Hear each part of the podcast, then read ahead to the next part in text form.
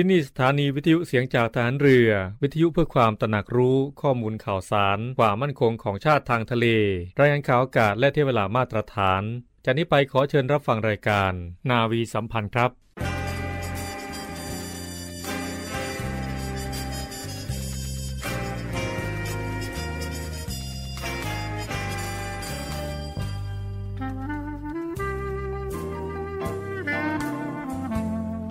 นายทหาร นายตำรวจทุกคน รักษาคำปริญาณที่ได้ให้ไว้อย่างเคร่งครัด และตั้งใจปฏิบัติหน้าที่ด้วยความเที่ยงตรง เข้มแข็งและเสียสละ พร้อมทั้งหมั่นศึกษา และฝึกฝนตนเอง ให้มีความจัดเจนคล่องแคล่วในหน้าที่ และในการปฏิบัติงานร่วมกับผู้อื่น ฝ่ายอื่นอยู่เสมอ ทุกคนทุกฝ่ายจะได้สามารถร่วมมือร่วมใจกัน สร้างสรรค์ความพัฒนาผาสุก ให้แก่ประชาชนและประเทศชาติ ได้ตามอุดมคติที่ตั้งมั่นไว้ตลอดไป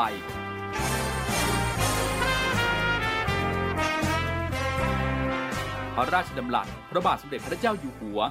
ในพิธีสวนสนามถวายสัตว์ปริญาณของทหาร ตำรวจเนื่องในพระราชพิธีบรมราชาพิเศษ พุทธศักราช 2562 ในวันที่ 18 มกราคม 2563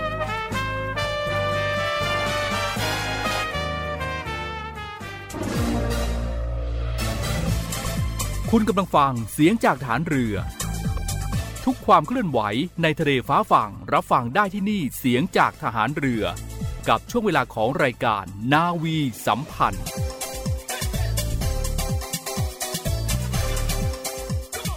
สวัสดีค่ะ ขอต้อนรับคุณผู้ฟังทุกๆทท่านนะคะ เข้าสู่รายการนาวีสัมพันธ์ค่ะ เช้าวันนี้วันอังคารที่ 16 พฤศจิกายน 2564 เช่นเคยค่ะ เราจะพบกันในช่วงเวลา7นาฬิกา30นาทีถึง8นาฬิกา กับดิฉันเรือโทหญิงอาทิตาวรรณรัตน์ค่ะ วันนี้นะคะทางรายการนาวีสัมพันธ์ค่ะ ก็จะมีเรื่องราวข่าวสารต่างๆ ภายในกองทัพเรือค่ะ แล้วก็เรื่องราวที่กำลังอยู่ในความสนใจนะคะ ของคุณผู้ฟังนำมาเล่าสู่กันฟังให้คุณผู้ฟังได้รับทราบกันค่ะ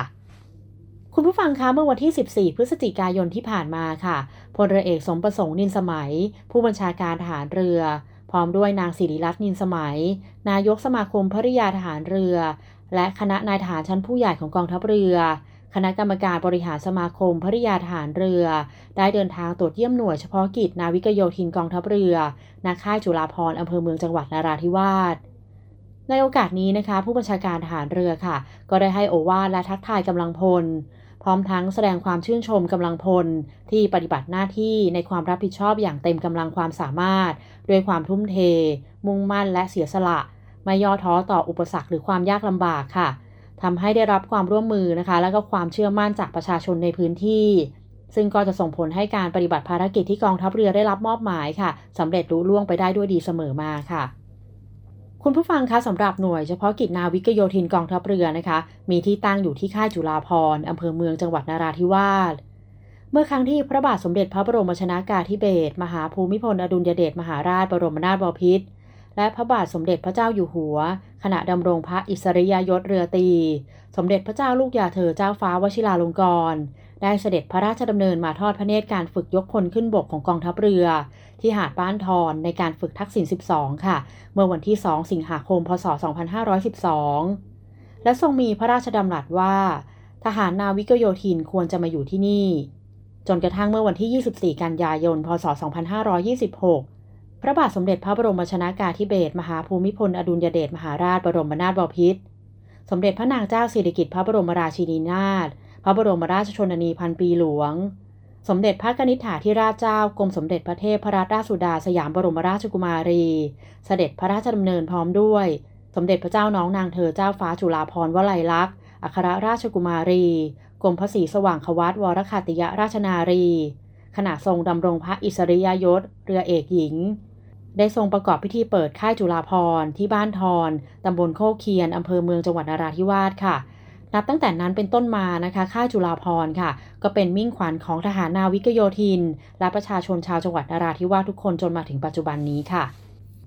คุณผู้ฟังคะและต่อมาค่ะ ท่านผู้บัญชาการทหารเรือนะคะ ก็ได้เข้ารับฟังการบรรยายสรุป จากนาวาเอกโยธินธนมูล ผู้บังคับการหน่วยเฉพาะกิจนาวิกโยธินกองทัพเรือ เพื่อรับทราบถึงผลการปฏิบัติ ปัญหาอุปสรรคข้อขัดข้องต่างๆ ในการปฏิบัติงานค่ะ จากนั้นนะคะผู้บัญชาการทหารเรือค่ะ ก็ได้ตรวจเยี่ยม ศูนย์การเรียนรู้ศาสตร์พระราชา และศูนย์ฝึกอบรม หลักสูตรจิตอาสาพระราชทาน หลักสูตรพื้นฐาน ในส่วนของกองทัพเรือพื้นที่ค่ายจุฬาภรณ์ ซึ่งกองทัพเรือโดยกรมฐานราบที่ 3 กองพลนาวิกโยธินโดยบัญชาการนาวิกโยธิน ได้ดำเนินการจัดเตรียมความพร้อมนะคะ ของอาคารสถานที่สิ่งของอุปกรณ์ในการจัดการอบรมหลักสูตรจิตอาสาพระราชทาน หลักสูตรพื้นฐานภาคที่ 4 เพื่อรองรับผู้เข้ารับการอบรมหลักสูตรค่ะโดยผู้บัญชาการทหารเรือนะคะ ได้ตรวจเยี่ยมความพร้อมของอาคารพัก ผู้รับการฝึกชายค่ะ รวมถึงโรงอาหาร อาคารซักรีด ห้องฝึกอบรมนะคะ อาคารพักผู้รับการฝึกหญิง สถานี CMS นะคะคือแก้ไขสถานการณ์ในเหตุการณ์วิกฤตค่ะ และสถานีทดสอบกำลังใจหอโดด 34 ฟุต คุณผู้ฟังคะสำหรับศูนย์ฝึกอบรมหลักสูตรจิตอาสาพระราชทานนะคะ เป็นแหล่งผลิตวิทยากรจิตอาสา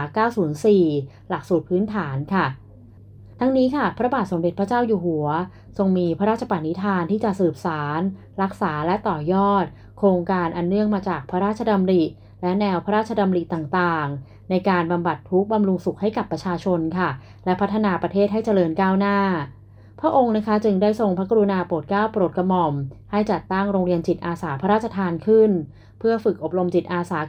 904 ให้สามารถนำความรู้ที่ได้รับไปขยายผล ต่อยอด ปฏิบัติงานเป็นจิตอาสา 904 ให้เกิดการเรียนรู้อย่างเป็นรูปธรรมค่ะ ในการนี้ค่ะ พระองค์ได้พระราชทานพื้นที่กว่า 205 ไร่ค่ะ ในเขตพระราชฐานในพระองค์ ซึ่งเป็นที่ตั้งของกรมทหารมหาดเล็กราชวัลลบที่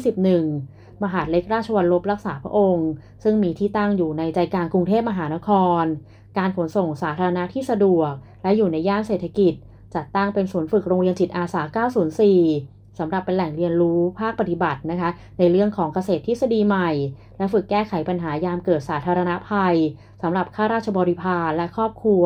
รวมทั้งจิตอาสา 904 รวมถึงประชาชนและนักเรียนผู้สนใจ เข้ารับการศึกษาอบรมอีกด้วยค่ะซึ่งต่อมาค่ะศูนย์อำนวยการใหญ่จิตอาสาพระราชทานนะคะ ได้มอบหมายให้ ศูนย์อำนวยการจิตอาสาพระราชทานภาคต่างๆ จัดให้มีการฝึกอบรมหลักสูตรจิตอาสา 904 หลักสูตรพื้นฐาน เพื่อเป็นการสนองพระราชปณิธาน ที่ต้องการให้ประเทศชาติมั่นคง ประชาชนมีความสุข แก้ไขในสิ่งที่ผิด สืบสารในพระราชปณิธาน ภายใต้ปรัชญาของเศรษฐกิจพอเพียงค่ะ และทางด้านนางศิริรัตน์นินสมัยนะคะ นายกสมาคมภริยาทหารเรือค่ะ ภายหลังร่วมคณะผู้บัญชาการทหารเรือนะคะ ในการตรวจเยี่ยมหน่วยเฉพาะกิจนาวิกโยธินภาคใต้ที่ค่ายจุฬาภรแล้วค่ะ ก็ได้นำคณะสมาคมภริยาทหารเรือนะคะ เดินทางไปเยี่ยมการดำเนินการของสถานรับเลี้ยงเด็กปฐมวัยกองทัพเรือ 14 ที่ค่ายจุฬาภรค่ะ ซึ่งก่อตั้งขึ้นเพื่อเป็นสวัสดิการแก่ครอบครัวของข้าราชการในพื้นที่นะคะ และบุคคลพลเรือนทั่วไปค่ะ ในการแบ่งเบาภาระในการเลี้ยงดูบุตรของข้าราชการ แทนบิดามารดาที่ต้องไปทำงานและไม่มีผู้ดูแลแทนค่ะ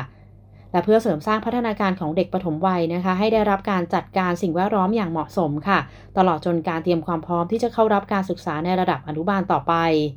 ต่อจากนั้นนะคะ นายกสมาคมภริยาทหารเรือค่ะ ก็ได้เดินทางไปเยี่ยมบำรุงขวัญกำลังพลและครอบครัวกำลังพล ที่ได้รับบาดเจ็บจากการปฏิบัติหน้าที่ด้วยความห่วงใยค่ะ ทั้งนี้ค่ะสมาคมภริยาทหารเรือนะคะ ได้ให้การสนับสนุน การดูแลสวัสดิภาพกำลังพล และครอบครัวของกำลังพล กองทัพเรือที่ปฏิบัติหน้าที่ในพื้นที่เสี่ยงภัยนะคะ รวมถึงได้ให้การสนับสนุน การดำเนินงานของกลุ่มแม่บ้านค่ายจุฬาภรอย่างต่อเนื่องค่ะ ซึ่งปัจจุบันนะคะได้มีการรวมกลุ่มกันเพื่อสร้างอาชีพของเหล่าแม่บ้านนาวิกโยธิน เพื่อหารายได้เสริมค่ะ รวมถึงการบำเพ็ญสาธารณประโยชน์ต่าง ๆ แก่สังคมอย่างต่อเนื่องค่ะ คุณผู้ฟังคะเดี๋ยวช่วงหน้าค่ะ เราไปพบกับ Navy Update นะคะ โดยคุณอาพิรวัตรสุทธิบูรณ์ค่ะ และรอบรู้เรื่องสุขภาพกับพันจ่าเอกสุภชัยเหลือสืบชาติ แล้วกลับมาพบกับรายการนาวีสัมพันธ์ได้ในช่วงสุดท้ายค่ะ กระทรวงกลาโหมขอเชิญชวนพี่น้องประชาชนผู้มีจิตศรัทธา ร่วมบริจาคทุนทรัพย์ ในพิธีถวายผ้าพระกฐินพระราชทาน กระทรวงกลาโหม ประจำปี 2564 โดยมีพลเอกประยุทธ์จันโอชานายกรัฐมนตรี และรัฐมนตรีว่าการกระทรวงกลาโหมเป็นประธาน ณ วัดนางนองวรวิหาร แขวงบางคอเขตจอมทอง กรุงเทพมหานคร วันพุธที่ 17 พฤศจิกายน 2564 เวลา 14 นาฬิกา 30 นาที ร่วมบริจาคได้ที่ ธนาคารทหารไทยธนชาติจำกัด มหาชน สาขากระทรวงกลาโหม บัญชีออมทรัพย์ เลขที่บัญชี 039ขีด2ขีด83054ขีด3ชื่อบัญชีการถวายภาพพระกฐินพระราชทานกระทรวงกลาโหม ประจำปี 2564 หรือธนาคารกรุงไทยจำกัด สาขาถนนเฟื่องนคร บัญชีออมทรัพย์ เลขที่บัญชี 159ขีด0ขีด11919ขีด3ชื่อบัญชี การถวายภาพพระกฐินพระราชทานกระทรวงกลาโหม ประจำปี 2564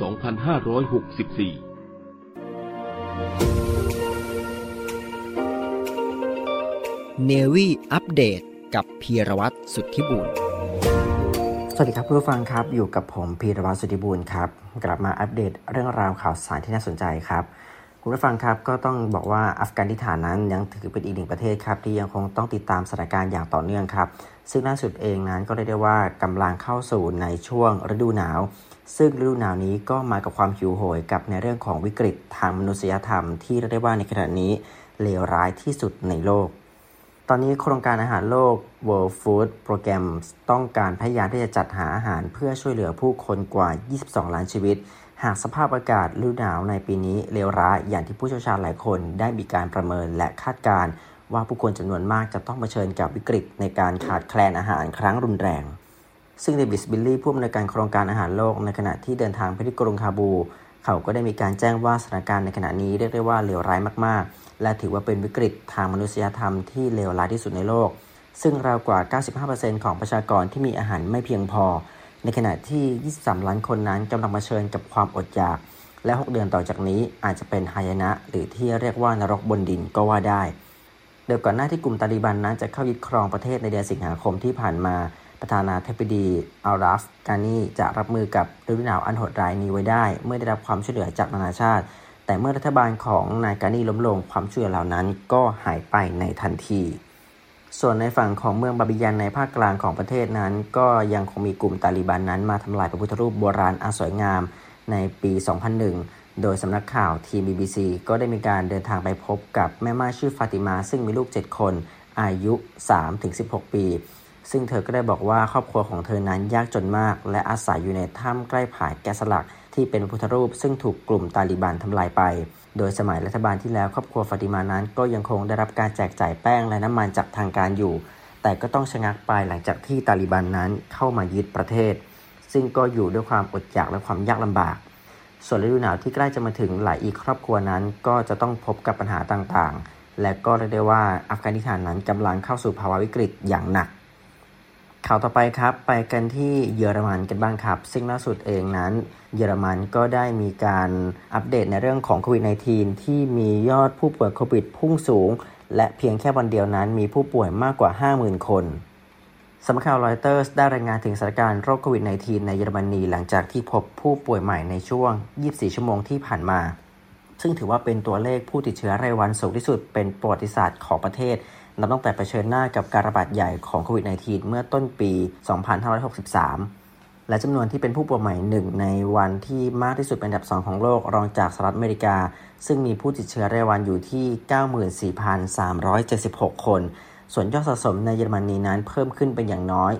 4.89 ล้านคน และเสียชีวิตแล้วกว่า 97,599 ราย นายแพทย์คริสเตียน ดรอสเทนนักไวรัสวิทยาแถวหน้าของเยอรมนีได้กล่าวเรียกร้องให้รัฐบาล เร่งดำเนินการยับยั้งโควิด -19 เนื่องจากสถานการณ์ในตอนนี้เข้าขั้นฉุกเฉิน ในขณะที่แพทย์ประจำแผนกผู้ป่วยหนัก ICU ของโรงพยาบาล มหาวิทยาลัย เมืองไลป์ซิก รัฐซัคเซินก็ได้เตือนว่ามีผู้เสียชีวิตเพิ่มขึ้นอีกแสนคน หากไม่สามารถหยุดโควิดระลอกที่ 4 นี้ได้ ทั้งนี้เยอรมนีก็ถือว่าเป็นอีกหนึ่งประเทศที่มีประชากรต่อต้านการฉีดวัคซีนป้องกันโควิด -19 และมีประชากรอายุกว่า 12 ปีขึ้นไป ที่ยังไม่ได้รับวัคซีนครบโดสมากถึง 16 ล้านคน โดยรัฐบาลของเยอรมันก็ยอมรับว่าเป็นการยากที่จะโน้มน้าวให้ผู้คนกลุ่มนี้ฉีดวัคซีนข่าวต่อไปครับไปอีกหนึ่งประเทศครับนั่นก็คือประเทศโปรตุเกสครับคุณผู้ฟัง ซึ่งถือว่าเป็นเรื่องที่ ได้เรียกว่าแปลกครับ โดยโปรตุเกสก็ได้มีการออกกฎหมายใหม่ โดยการห้ามเจ้านาย ส่งอีเมลสั่งงานลูกน้องนอกเวลางาน รัฐบาลโปรตุเกสได้มีการสั่งผ่านกฎหมายคุ้มครองพนักงานบริษัท ข้อบัญญัติดังกล่าว ได้สั่งห้ามหัวหน้าหรือนายจ้าง โทรสั่งงานลูกน้องนอกเวลาทำงาน เพื่อให้พนักงานทุกคนนั้นมีคุณภาพชีวิตที่ดีขึ้น โดยกฎหมายดังกล่าวนั้น ได้ถูกบังคับใช้เมื่อวันศุกร์ที่ผ่านมา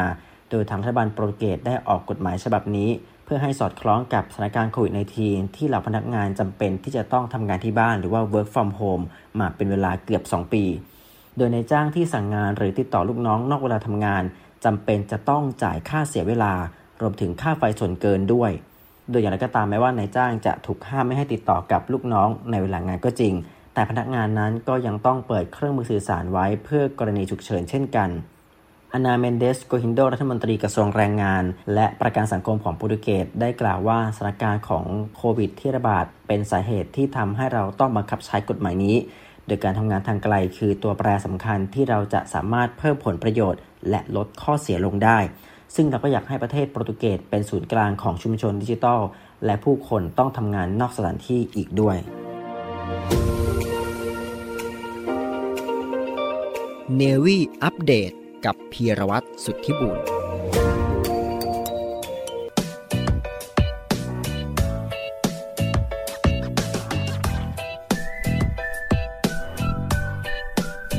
ครับทุกฟังครับ รู้รอบเรื่องสุขภาพในวันนี้ครับ ขอนำท่านผู้ฟังไปพบกับเรื่อง วิตามินดีช่วยสร้างภูมิคุ้มกันโรคได้นะครับท่านผู้ฟังครับกินอาหารที่มีวิตามินดีครับช่วยสร้างภูมิคุ้มกันโรคได้ แต่ควรได้รับในปริมาณที่เหมาะสมในแต่ละวัยครับไม่มาก หรือน้อยเกินไปควบคู่กับการกินอาหารหลากหลาย และมีประโยชน์รักษาสุขภาพ และรักษามาตรการต่างๆ เพื่อให้ห่างไกลาจากโควิด -19 นะครับนายแพทย์สุวรรณชัย วัฒนายิ่งเจริญชัย อธิบดีกรมอนามัยเปิดเผยว่า จากสถานการณ์ของโรคโควิด -19 ครับที่ยังคงแพร่ระบาดอย่างต่อเนื่องครับนอกจากการปฏิบัติตามมาตรการต่างๆ เช่น การสวมหน้ากากเมื่อออกจากบ้านหรืออยู่ในบ้านหมั่นล้างมือบ่อยๆ เว้นระยะห่างและก็ทำงานที่บ้าน การเลือกกินอาหารที่ดีมีประโยชน์ มีโปรตีนและวิตามินสูง จะช่วยสร้างสุขภาพที่ดีให้กับร่างกายนะครับ วิตามินดีครับเป็นวิตามินที่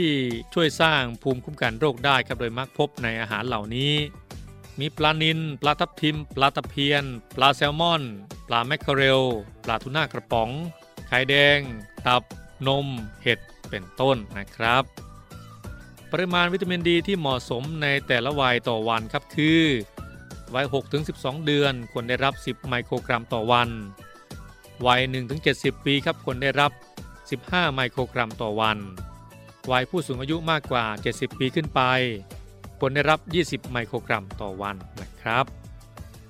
หากได้รับวิตามินดีมากเกินไปครับจะส่งผลกระทบต่อร่างกายได้เช่นกันครับโดยเรียกภาวะนี้ว่า อาการเป็นพิษเนื่องจากได้รับวิตามินดีเกิน ซึ่งเป็นอันตรายต่อเด็กวัยกำลังโตครับและก็ในบางรายที่มีอาการหนัก อาจเสียชีวิตจากการล้มเหลวของอวัยวะต่างๆ ในร่างกายได้นะครับ แต่หากได้รับปริมาณที่น้อยเกินไป หรือขาดวิตามินดีครับจะส่งผลให้เกิดภาวะกระดูกอ่อนในเด็ก และกระดูกอ่อนในผู้ใหญ่มีอาการชักหรือฟันผุ รวมถึงอาจทำให้ติดเชื้อไวรัสในทางเดินหายใจได้ง่ายขึ้นแต่เมื่อติดเชื้อแล้ว กลไกในการกำจัดเชื้อของร่างกายในคนที่มีวิตามินดีเพียงพอ จะดีกว่าคนที่ขาดวิตามินดีอีกด้วยนะครับ นอกจากนี้นะครับร่างกายยังสามารถรับวิตามินดีได้จากแสงแดดขณะทำกิจกรรมหรือออกกำลังกายกลางแจ้ง โดยให้ผิวหนังนะครับสัมผัสกับแสงแดดอย่างน้อย 15-20 นาทีทุกวันครับระหว่างเวลา 8นาฬิกาถึง 10นาฬิกาและ 16นาฬิกาถึง 17นาฬิกานะครับครับทุกฟังครับทั้งนี้ครับในสถานการณ์การแพร่ระบาดของโควิด -19 ในช่วงนี้ครับวิตามินชนิดอื่นๆ ทั่วไปก็สำคัญเช่นกันครับจึงควรกินอาหารให้ครบ5หมู่และหลากหลายครับเน้นการกินผัก และผลไม้เพื่อได้รับวิตามิน และแร่ธาตุที่จำเป็น ในการเสริมสร้างภูมิต้านทานโรค พร้อมทั้งออกกำลังกายเป็นประจำอยู่เสมอ นอนหลับพักผ่อนให้เพียงพอ จัดการความเครียด งดสูบบุหรี่และงดดื่มเครื่องดื่มที่มีแอลกอฮอล์ควบคู่กับการรักษามาตรการป้องกันโควิด -19 อย่างเคร่งครัด ก็จะช่วยให้ทุกท่านปลอดภัยจากโควิด -19 นะครับ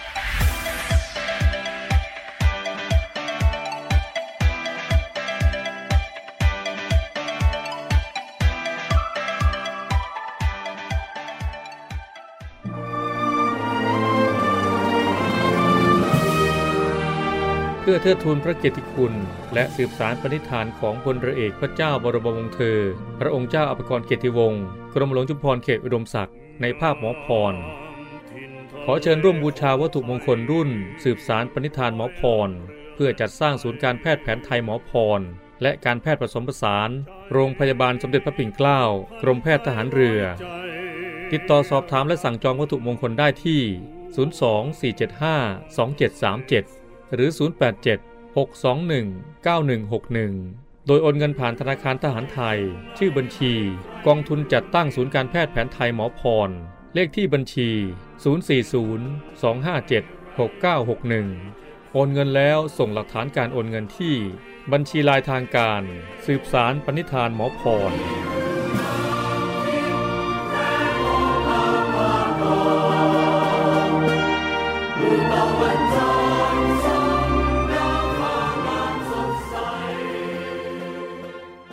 ฟังคะกลับมาพบกับรายการนาวีสัมพันธ์ในช่วงสุดท้ายกันแล้วนะคะ คุณผู้ฟังยังอยู่กับดิฉันค่ะเรือโทหญิงอธิตาวรรณรัตน์คุณผู้ฟังคะกองทัพเรือค่ะ ได้กำหนดประกอบพิธีแสดงความยินดีนะคะ ให้แก่นักศึกษาวิชาทหารในส่วนของกองทัพเรือจำนวน 49 นาย ที่สำเร็จการฝึกวิชาทหารชั้นปีที่ 5 และผ่านการฝึกอบรมตามระเบียบการแต่งตั้งยศเรียบร้อยแล้ว เป็นว่าที่เรือตี ประจำปี 2564 ในวันพฤหัสบดีที่ 25 พฤศจิกายน 2564 ค่ะ เวลา 14 นาฬิกา ณ ห้องเจ้าพระยาชั้น 2 หอประชุมกองทัพเรือ โดยผู้บัญชาการฐานเรือนะคะ กรุณาให้เกียรติเป็นประธานในพิธีค่ะ คุณผู้ฟังคะนักศึกษาวิชาทหารที่จะเข้ารับการประดับเครื่องหมายยศ เป็นว่าที่เรือตีจำนวนทั้งสิ้น 49 นายนี้นะคะ เมื่อได้รับการประดับยศเป็นว่าที่เรือตีแล้ว ก็จะได้รับการบรรจุให้เป็นนายทหารสัญญาบัตรกองหนุน สังกัดในหน่วยกำลังรบของกองทัพเรือค่ะ โดยจะแยกเป็นพักนาวิน สังกัดกองเรือยุทธการจำนวน 25 นายพักนาวิกโยธินสังกัดหน่วยบัญชาการนาวิกโยธินจำนวน 12 นาย และพักนาวินสังกัดหน่วยบัญชาการต่อสู้อากาศยานและรักษาฝั่งจำนวน 12 นายค่ะ ซึ่งก็ถือได้ว่าเป็นกำลังพลสำรองที่สำคัญของกองทัพเรือค่ะ ผู้ฟังคะสำหรับนักศึกษาวิชาทหารเหล่านี้นะคะ ก็จะต้องสำเร็จการศึกษาในระดับปริญญาค่ะ อนุปริญญา หรือประกาศนียบัตรทางด้านวิชาชีพนะคะ ซึ่งจะต้องเทียบได้ไม่ต่ำกว่าอนุปริญญาค่ะ รวมทั้งผ่านการฝึกวิชาทหารทั้งภาคทฤษฎีและภาคปฏิบัติค่ะ โดยเน้นการฝึกเพื่อให้สามารถปฏิบัติงานได้ตามภารกิจ หน้าที่ของกองทัพเรือเป็นหลักค่ะ และนอกจากการฝึกดังกล่าวแล้วนะคะ นักศึกษาวิชาทหารค่ะ ก็ยังคงต้องเข้ารับการอบรม ก่อนการแต่งตั้งยศจากหน่วยบัญชาการนาวิกโยธินเป็นระยะเวลา 15 วัน เพื่อเป็นการเตรียมความพร้อมให้แก่นักศึกษาวิชาทหาร ก่อนเป็นนายทหารสัญญาบัตรกองหนุนของกองทัพเรือ ซึ่งก็ถือได้ว่านักศึกษาวิชาทหารที่ผ่านการฝึกและการอบรมต่างๆ มาแล้วเหล่านี้นะคะ ก็จะมีคุณสมบัติเหมาะสมแก่การเป็นว่าที่เรือตีค่ะ และเป็นกำลังพลสำรองที่มีประสิทธิภาพของกองทัพเรือ กองทัพเรือนะคะได้จัดพิธีประดับเครื่องหมายยศว่าที่เรือตี ให้แก่นักศึกษาวิชาทหารสังกัดกองทัพเรือค่ะ มาตั้งแต่ปีพศ 2532 เป็นต้นมาทำให้มียอดจำนวนนายทหารสัญญาบัตรกองหนุน ที่ผลิตจากนักศึกษาวิชาทหาร ที่เตรียมไว้สำหรับบรรจุในหน่วยกำลังรบของกองทัพเรือนะคะ เพิ่มขึ้นในระดับหนึ่งค่ะ แต่อย่างไรก็ตามค่ะจากนโยบายของรัฐบาลนะคะ ที่ต้องการลดจำนวนกำลังพลประจำการของกองทัพ โดยให้คงประสิทธิภาพในการป้องกันและรักษาธิปไตยของประเทศไว้นั้นนะคะ กองทัพเรือค่ะจึงมีความต้องการกำลังพลประเภทกองหนุน เพื่อเสริมกำลังพลประจำการ และทดแทนกำลังพลประจำการในการปฏิบัติตามภารกิจของกองทัพเรือ ในการป้องกันและรักษาธิปไตยของชาติ ในยามที่ประเทศเกิดความจำเป็นต่อไปค่ะคุณผู้ฟังคะในวันศุกร์ที่ 19 พฤศจิกายนที่จะถึงนี้นะคะ ก็จะเป็นวันลอยกระทงค่ะ ซึ่งทางกองทัพเรือนะคะ ก็ได้มีการจัดกิจกรรมต่างๆ มากมายค่ะ รวมทั้งราชนาวีสโมสรนนะคะ ก็จะขอเรียนเชิญร่วมงานลอยกระทงวิถีใหม่ ราชนาวีไทยสืบสารวัฒนธรรมค่ะ ในวันศุกร์ที่ 19 พฤศจิกายนนะคะ ในระหว่างเวลา 16 นาฬิกาจนถึง 21 นาฬิกาค่ะณลานริมน้ำราชนาวีสโมสรก็จะมีกิจกรรมต่างๆ มากมายนะคะ ไม่ว่าจะเป็นกิจกรรมการแต่งกายชุดไทยไปลอยกระทงรักโลกค่ะ การชมการแสดงของวงดุริยางทหารเรือ ชมการลำวงย้อนยุค มีการชิงรางวัลประกวดขวัญใจมหาชนค่ะ ชิงโล่ที่ระลึกในงานนะคะ กิจกรรมแชร์แล้วแชร์ค่ะ มีการรับประทานอาหารถิ่นหายากนะคะ เช่นลูกชิ้นยืนกิน ทอดมันขนมจีน ผัดไทยสงครามโลกค่ะ รวมทั้งมีการให้ร่วมเล่นเกมนะคะ ซุ้มเกมถึง 10 ซุ้มด้วยกันค่ะสำหรับผู้ที่สนใจเข้าร่วมงานนะคะ สามารถจองที่นั่งหรือบัตรเข้างานนะคะ ปัตรโต๊ะที่นั่งราคา 590 บาทค่ะ ท่านก็จะได้ที่จอดรถนะคะ ที่นั่งสำหรับชมการแสดงอาหารเครื่องดื่ม รวมทั้งกระทงรักโลกค่ะบัตรเข้างานราคา 100 บาทนะคะ ท่านจะได้ที่จอดรถคูปองเล่นเกมและคูปองอาหารค่ะ สำหรับคุณผู้ฟังที่สนใจนะคะ สามารถจองที่นั่งบัตรเข้างานนะคะ และสามารถชำระค่าใช้จ่าย ผ่านบัญชีออมทรัพย์ธนาคารกสิกรไทยค่ะ หมายเลขบัญชี 045-297-7672 ชื่อบัญชีพันวิภาพรมจีนค่ะ หมายเลขโทรศัพท์ 062-387-4416 ค่ะ คุณผู้ฟังคะสำหรับวันนี้ค่ะ ก็หมดเวลาของรายการนาวีสัมพันธ์แล้วนะคะ กลับมาพบกับรายการนาวีสัมพันธ์ได้ใหม่ในโอกาสหน้าค่ะ7นาฬิกา30นาทีถึง8นาฬิกากับดิฉันเดือโทหญิงอธิตาวรรณรัตน์ค่ะสำหรับวันนี้ต้องขอบคุณและสวัสดีค่ะ อยู่ที่เรียนรู้ อยู่ที่ยอมรับมัน ตามความคิดสติ เราให้ทัน อยู่กับสิ่ง ใช่สิ่งที่ฝัน และทำสิ่งนั้น ให้ดีที่สุด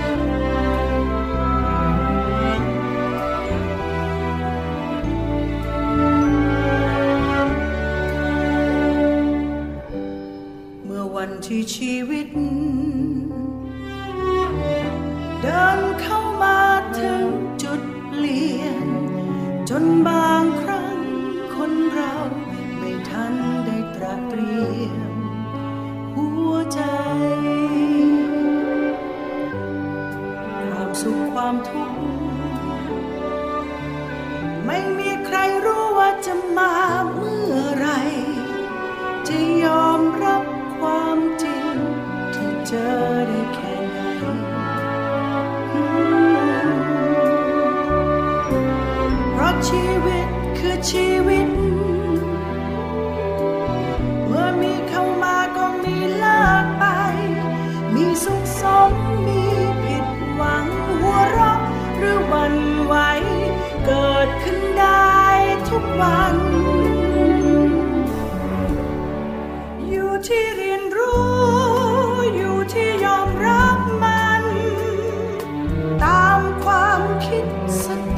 เราให้ทัน อยู่กับสิ่งที่มี ไม่ใช่สิ่งที่ฝัน และทำสิ่งนั้นให้